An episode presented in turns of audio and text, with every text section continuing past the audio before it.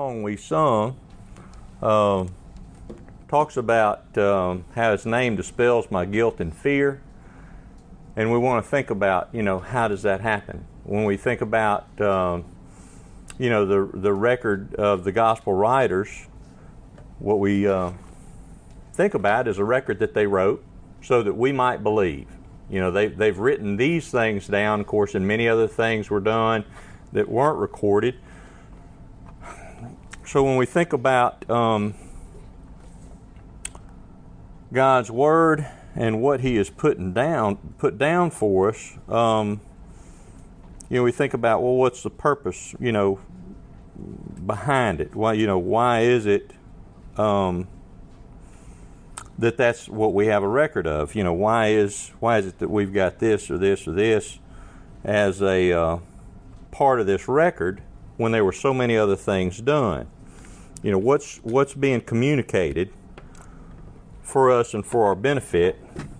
But I, I don't want to look at so much the specifics of the miracles that were done, but want to look at really uh, what these things communicate to us. You know, when we think about, okay, these things were written down so that we might believe, well, they're written down so that we might believe and do what?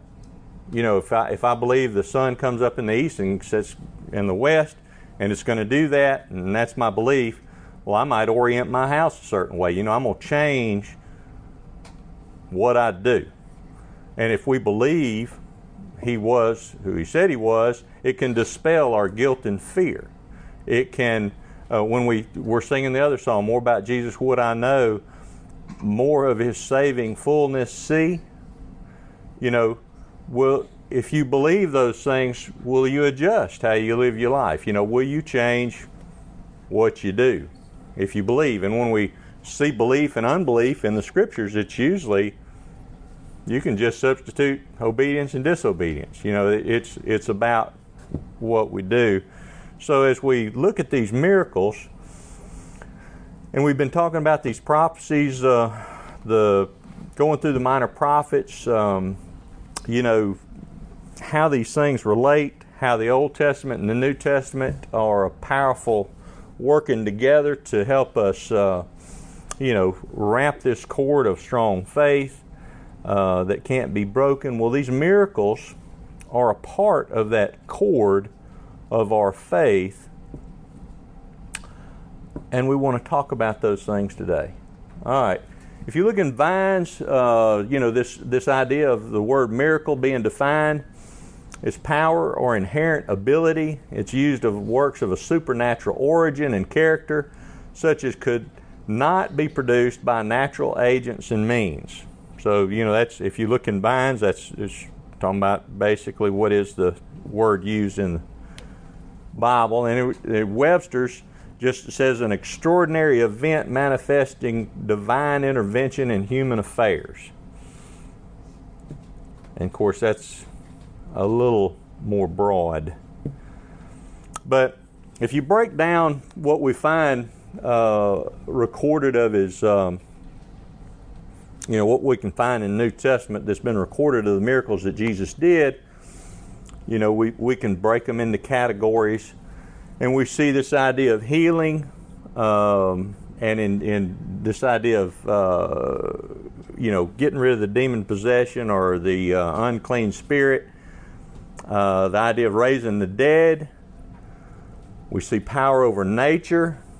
We see the catching the fish, feeding the multitudes, and his resurrection. And we want to think about, okay, well, why you know why record these and why record those? You know, what's the purpose of the me- you know what's the message? So let's be thinking about these kind of things. We we just sang the great physician we got some ideas really even just from that song as to you know what kind of things do we uh, learn from that.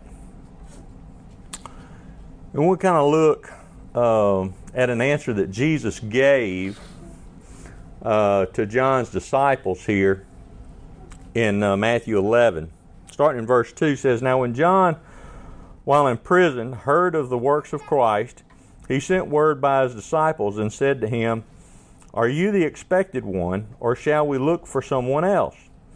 Jesus answered and said to them, Go and report to John what you hear and see.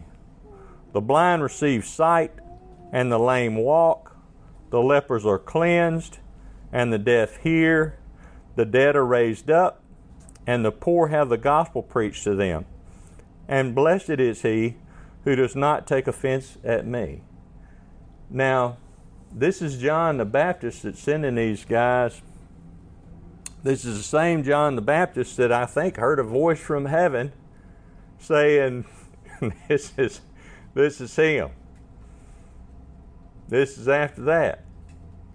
So, you know, think about um, the power of the answer that Jesus made. What what question does Jesus expect these miracles to answer for us? It'd be the same question that John the Baptist had. You know, it's the question of the ages, right? Um, so when we look at these miracles, we want to think about what questions does it do they answer? And so these are some of the ones that be on our mind. Is he the one? Is he who he said he was? How do these miracles help answer the most important question for anyone to answer?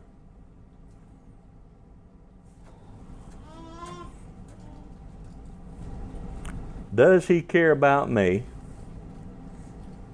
And we think about this idea of relationship. And can or will He help or save me? And we want to be thinking about these questions as we go through some of these things and how they relate to the miracles that have been recorded for our benefit. Okay, let's look at this idea of his concern for simple needs. It is in Matthew 15. And Jesus called his disciples to him and said, I feel compassion for the people because they have remained with me now three days and have nothing to eat. And I do not want to send them away hungry, for they might faint on the way. The disciples said to him, Where would we get so many loaves in this desolate place to satisfy such a large, large crowd? And Jesus said to them, And how many loaves do you have? And they said, Seven and a few small fish. And he directed the people to sit down on the ground, and he took seven loaves and fish, and giving thanks, he broke them and started giving them to, his, to the disciples, and the disciples gave them to the people. And they all ate and were satisfied, and they picked up what was left over of the broken pieces, seven large baskets full.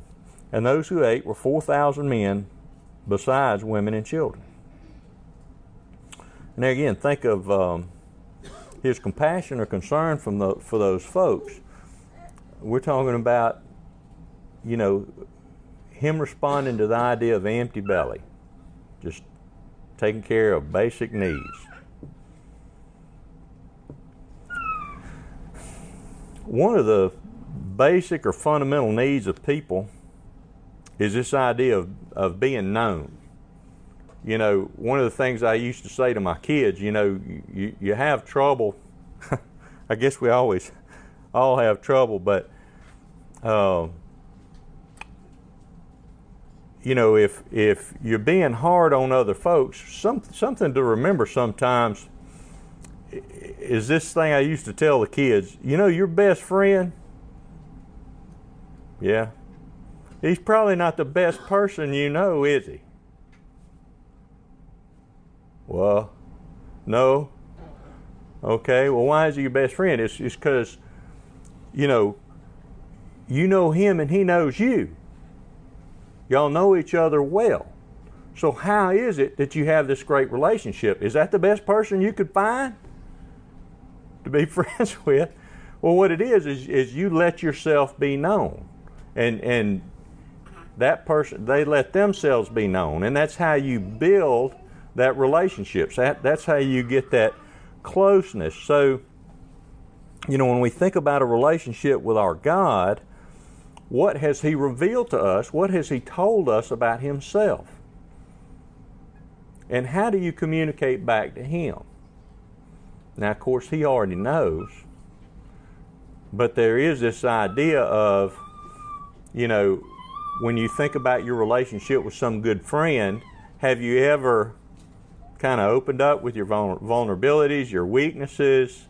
Are these things that you share? Are those things that build that relationship? And is this the same with God? And as, you know, He's done His part to reveal Himself to us. And so when we look at these things, we want to try to see what it is He's saying. It says, Do not be like them, for your Father knows what you need before you ask Him. Um, we know that He knows these things. Um,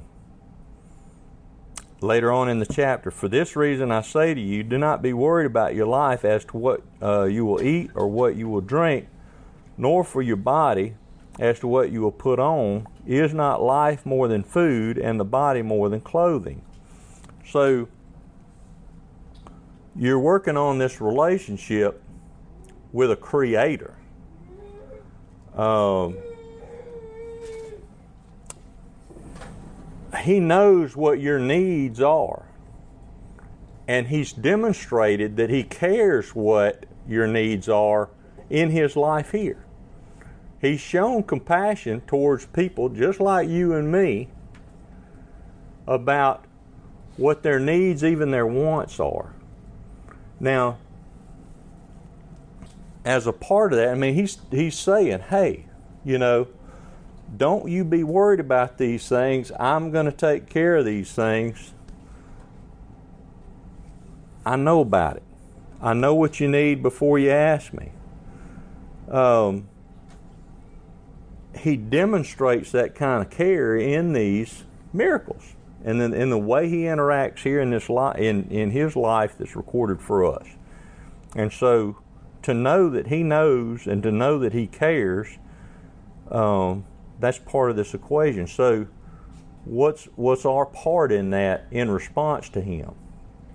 You know, is it that He uh, do we respond to His needs, or do we respond to His desires? And he and how do we know what His desires are, uh, except for to study them and to see? So how do we do our part? We see that He's done His part, and we see that you know through these miracles and the way He lived His life that He does care about these things that um, often are so big in our world. Do not worry then, saying, What will we eat, or what will we drink, or what will we wear for clothing? For the Gentiles eagerly seek all these things, for your heavenly Father knows that you need all these things. But seek first his kingdom and his righteousness, and all these things will be added to you. There's this element of trust. Well, how do you trust, and how do you believe? You know, how do you do those things? And what has He done to help us to trust and believe? All right. In Luke 8, we have this record. Now, on one of those days, Jesus and his disciples got into a boat, and he said to them, Let us go over to the other side of the lake. So they launched out.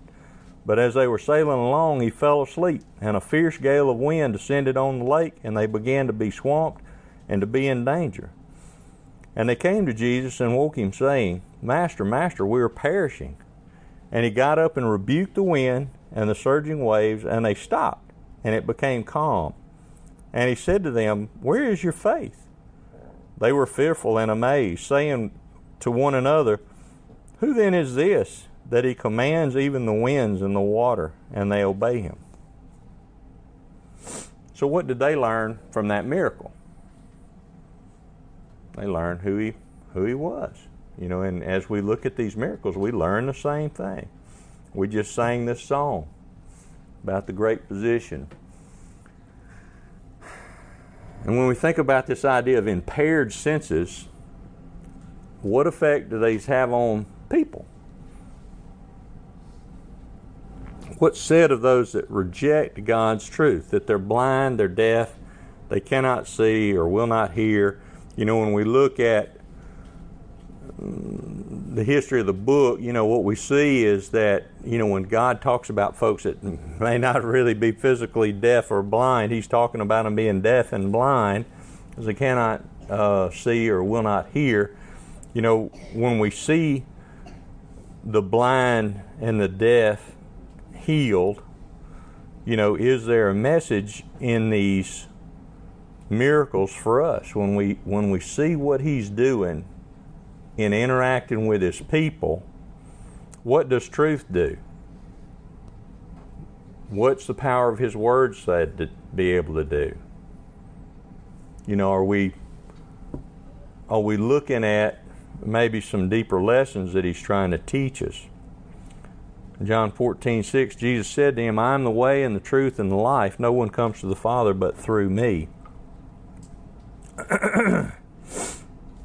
All right, so where is this fight that we're supposed to fight in this life? What is this fight that we have? And Ephesians 6 uh, 12 says, For our struggle is not against flesh and blood, but against the rulers, against the powers, against the forces of this darkness, against the spiritual forces of wickedness in the heavenly places. Well, without Jesus, are we equipped for such a battle? I mean, where, where do we get our equipment for this battle that we're supposedly going to be fighting? You know, where does it come from? And let me ask you if uh, we didn't really have any kind of proof that he was really kind of good at fighting a battle like this, where would our confidences be? You know, if we're fighting something like this, if this is what we're up against, where do we get our confidence that He's going to be able to help us with it? How do we know? In Mark, we see um, just then there was a man in their synagogue with an unclean spirit, and he cried out, saying, What business do we have with each other, Jesus of Nazareth? Have you come to destroy us? I know who you are, the Holy One of God. And Jesus rebuked him, saying, Be quiet and come out of him. Throwing him into convulsions, the unclean spirit cried out with a loud voice and came out of him. They were all amazed, so that they debated among themselves, saying, What is this? A new teaching with authority? He commands even the unclean spirits, and they obey him. So, what did the folks in that day learn from looking at that miracle? And wouldn't it be maybe the same thing that we're supposed to learn? That he has authority over these things. They're subservient to Him. He's the winner. You know, we look at these miracles that He's done, these records, and they're designed, I think, to give us confidence. Confidence that He cares about us personally and our needs. Confidence that um, He's going to deliver a truth uh, that will cure us from blindness and deafness. You know, this idea of a revelation of His plan, the mystery. He's come and reveal those things to us. And this idea that He's the winner in this realm, in this spiritual realm.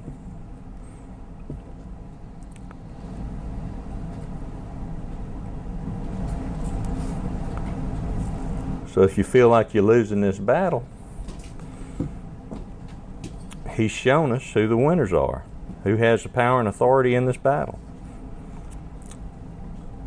So there's another idea that we find in his miracles that's important to people. Um, if Jesus doesn't have power over death, what is what is he to us? You know, why 2,000 years later would I be worried a whole lot about? I mean, because I'm going to just live and die and be dead all over like Rover, right? If he hadn't got any power over death, if I'm not going to be dead all over like Rover, who's going to help me when I'm dead? You know, who can? In John 11, 14, uh, well, and of course, we're going to skip around the chapter a little bit, but So Jesus then said to them plainly, Lazarus is dead. And I'm glad for your sakes that I was not there, so that you may believe. But let us go to him. And later in the chapter, Jesus said to her, I am the resurrection and life. He who believes in me will live even if he dies. And everyone who lives and believes in me will never die. Do you believe this? Therefore, when Mary came where Jesus was, she saw him and fell at his feet, saying to him, Lord, if you had been here, my brother would not have died. When Jesus therefore saw her weeping, and the Jews who came with her also weeping, he was deeply moved in spirit and was troubled, and said, Where have you laid him? And they said to him, Lord, come and see. And Jesus wept. So the Jews were saying, See how he loved him. But some of them said, Could not this man who opened the eyes of the blind man have kept this man also from dying? So Jesus, again, being deeply moved within, came to the tomb. That was a cave, and a stone was lying against it. Jesus said, Remove the stone. Martha, the sister of the deceased, said to him, Lord, by this time there be a stench, for he has been dead four days. And Jesus said to her, Did I not say to you that if you believe, that, that if you believe, you will see the glory of God. So they removed the stone, and Jesus raised his eyes and said, Father, I thank you that you have heard me. I knew that you always hear me, but because of the people standing around, I said it, so that they may believe that you sent me. When he said these things, he cried out with a loud voice, Lazarus, come forth. The man who had died came forth bound hand and foot with wrappings, and his face was wrapped around with a cloth. Jesus said to them, Unbind him and let him go. So, what, what we see is that there was a purpose for that miracle, and, and Jesus had that purpose in mind evidently for days before. This is something that he had planned, and the purpose of that was so that those folks would believe.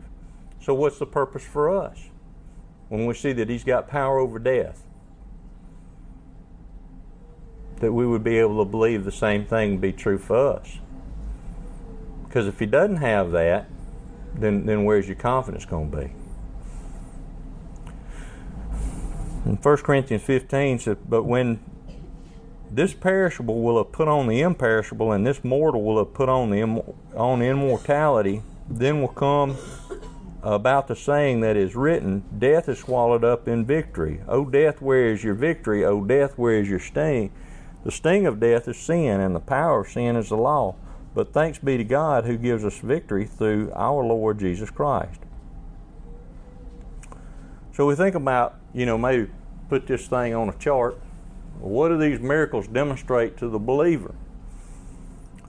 And so you see that he has care for the little things, control over the big things.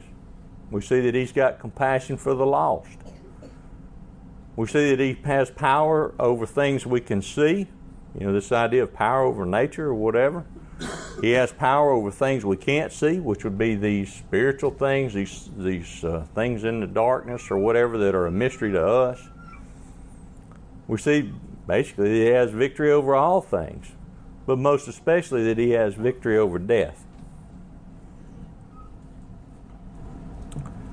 And so, as we look at this idea of the resurrection, you know, this this miracle of the resurrection, we're going to think about a few more things. Who's responsible? Is it important? And what's it mean to me? So we'll try to go through and answer some of these. So who's responsible? However, you're not in the flesh, but in the Spirit. But if indeed the Spirit of God dwells in you, but if anyone does not have the Spirit of Christ, he does not belong to him. If Christ is in you, though the body is dead because of sin, yet the Spirit is alive because of righteousness. But if the Spirit of Him who raised Jesus from the dead dwells in you, he who raised Christ Jesus from the dead will also give to you to your mortal bodies through his spirit who dwells in you give life to you to your mortal bodies through his spirit who dwells in you so how is it that we have life in our mortal bodies through what? And is there some relationship there? So, is the answer the Holy Spirit? Uh, Galatians 1 1 Paul, an apostle, not sent from men or through the agency of man, but through Christ, Jesus Christ, the God, uh, and God the Father, who raised him from the dead. Okay.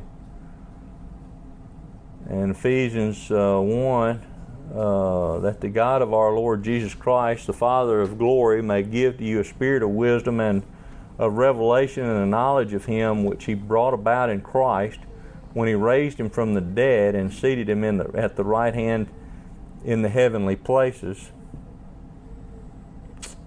Then the answer is maybe the Father and the Spirit both, maybe.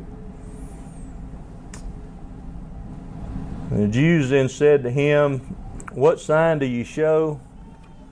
Show us as your authority for doing these things. And Jesus answered them, Destroy this temple, and in three days I will raise it up. The Jews uh, then said, It took 46 years to build this temple, and you will raise it up in three days?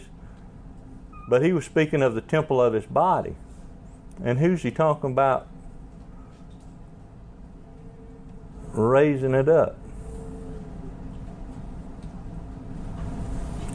So who's responsible for the resurrection? And the answer is God is. Kind of like this chart me and Evan worked on. You know, we talking about, you know, the works of the Spirit or the different things involved in our salvation. When you start look, put all this stuff on a chart, and you'll find it's a bigger answer than you thought it was. Romans 10:9 If you confess with your mouth Jesus is Lord and believe in your heart that God raised him from the dead, you will be saved. Who through him are believers in God, who raised him from the dead and gave him glory, so that your faith and hope are in God. So if God's responsible, who's Jesus?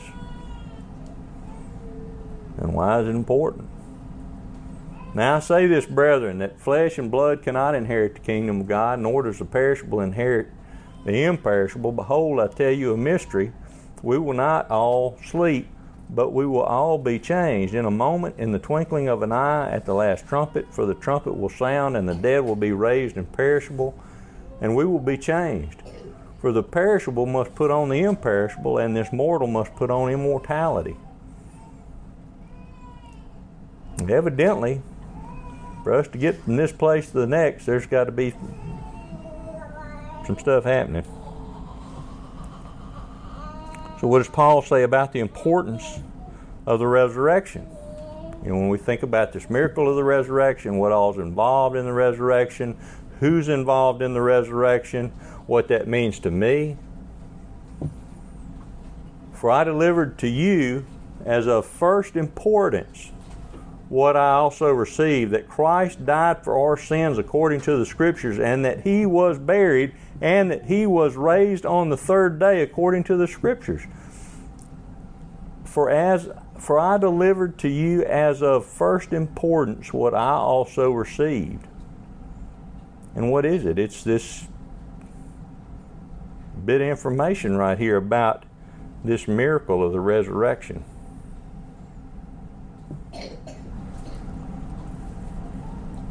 1 Corinthians 15 13. For if there is no resurrection of the dead, not even Christ has been raised. And if Christ has not been raised, then our preaching is vain. Your faith also is vain. And if Christ has not been raised, your faith is worthless. You're still in your sins.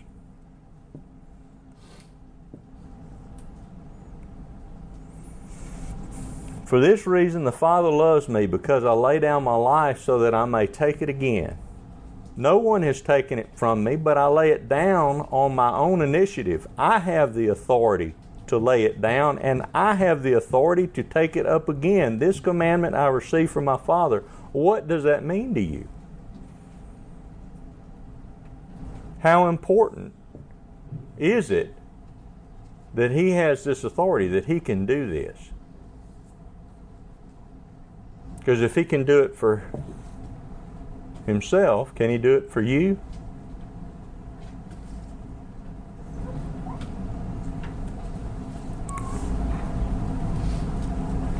So, as we consider these miracles of Jesus and the message that they give us, they tell us basically that He cares for us, that He loves us. It's this revealing of this mystery. It tells us that His truth is powerful, that it cures uh, this idea of blindness and deafness uh, in a spiritual way he, it shows us that He has the ability to help us be victorious in this battle that it is that we're supposed to be fighting here. But more importantly, it shows us that He has victory over death. And ultimately, that's what's going to be most important to us. And as we um, consider uh, what this means to us, uh, what it means is I can go through this life believing that He is who He says He is and that He can do what He promises He can do.